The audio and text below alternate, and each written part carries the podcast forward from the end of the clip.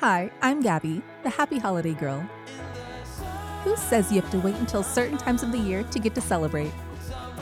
When every day's a holiday, we can combat stress and have more opportunities to have fun with our friends and family. Come, celebrate with me, and together we can live a holiday life. Hey, what's good, holiday lifers? It's your girl Gabby, and today is National Dress Up Your Pet Day. Guys, a day completely dedicated toward those cute Facebook, Twitter pictures that we see all the time.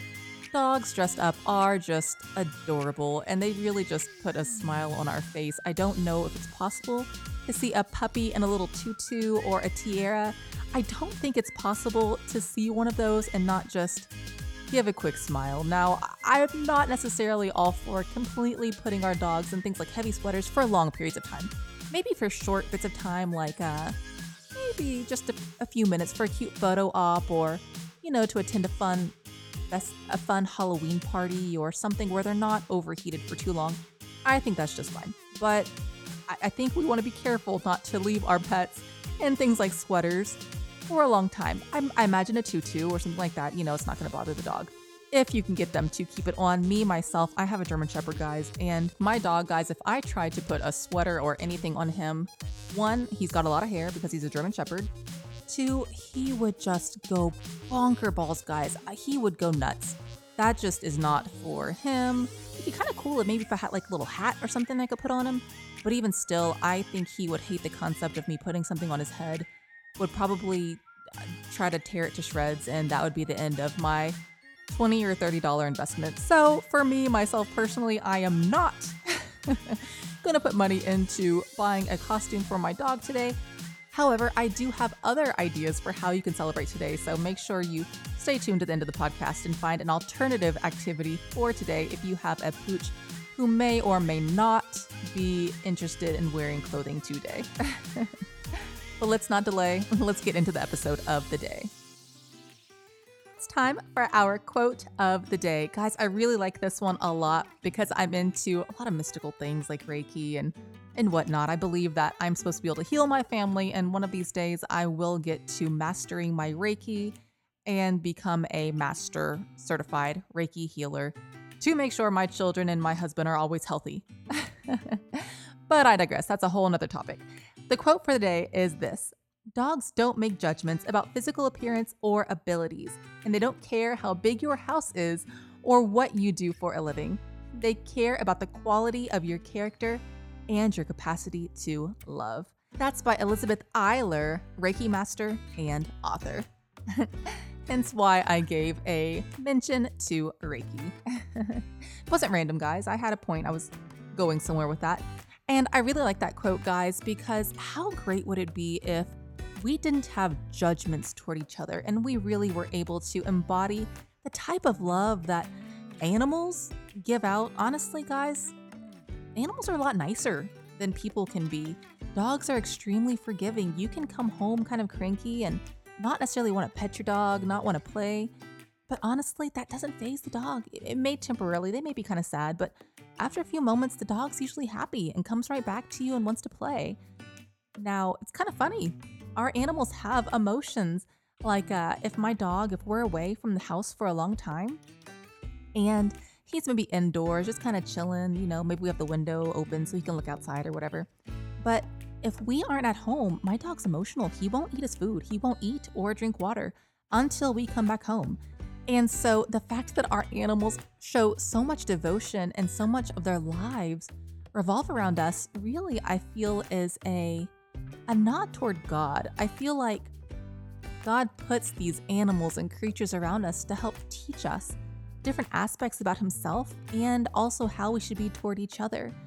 If in our marriages and in our families and in our parenting and in our friendships, we demonstrated the level of commitment that our dogs demonstrate toward us, our relationships would be so much stronger. They would be filled with so much more trust and intimacy and love because we know that the other person who we're giving our affections and attention to, we would know that they were just as dedicated to us as we are to them. So, uh, oh, and for another random fact, I'm sure you've heard at some point in your life or you've thought about yourself. Isn't it interesting that dog is God backwards? I like that because I feel like what dogs do is they embody the kind of love that God has for us in a physical form. So when we have a pet dog, or I guess a cat if you're a cat person, or whatever kind of pet you have, but the animals that we exist around and that we give our attention to, those animals, I really do believe, are God's way of kind of giving us a God wink and playing with us and just finding a way physically and, and tangibly to demonstrate His love. Because throughout life, obviously, you know, things can get really tough. And sometimes without the love and affection of a pet in our lives, we can be lonely. And so animals offer companionship, they offer loyalty, dedication, and courageousness. All qualities that would be fantastic if we as people could embody in ourselves. But guys, all work and no fun makes Gabby a bit of a dull, dull girl. so I thought I'd introduce one of my holiday trivia questions of the day into our podcast. So here it goes. And now it's time for our trivia question of the day. Question number one is a history question. What culture of people first used dog tags as a way to adorn their precious pooches? Was it A, the Chinese, B, the Egyptians, C, the Mayans, or D, the Japanese? Once again, what culture? The questions are not available to the masses, so make sure you click on the subscribe link to get exclusive holiday trivia content now. The Egyptians, C, the Mayans, or D, the Japanese? And the answer is B, the ancient Egyptians. As far back as 3100 BC, nationaltoday.com says that collars were used as the first items of adornment on dogs in ancient Egypt. If you like today's trivia question and need more trivia in your life, make sure you look at the episode description on today's podcast. When you scroll down to the bottom of the description, you'll see a link to how you can subscribe to get exclusive holiday trivia content. Thanks in advance. Now let's get back to the podcast.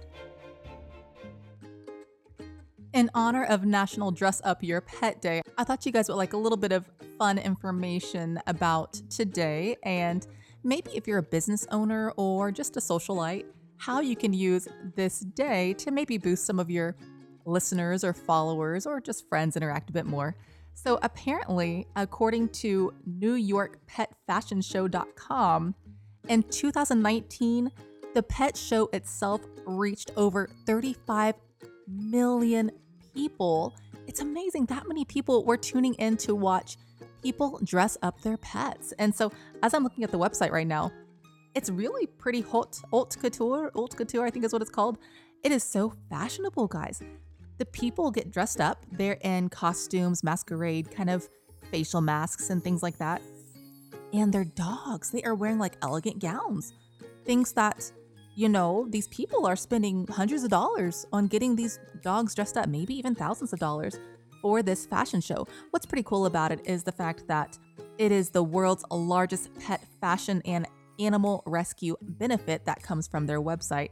So I, I really appreciate that. I'm all for caring about the environment and especially whenever it comes to things that maybe we people have done ourselves with overbreeding our dogs and allowing a lot of feral stray cats to roam our neighborhoods and kind of overpopulate.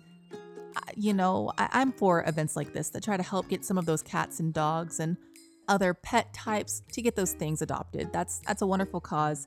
Actually, this past Christmas, my family guys, we wanted to get another little puppy, but our 11 year old dog just wasn't so much so interested in that at the time. So maybe in a few years, we'll get to adopting one of these precious pooches ourselves.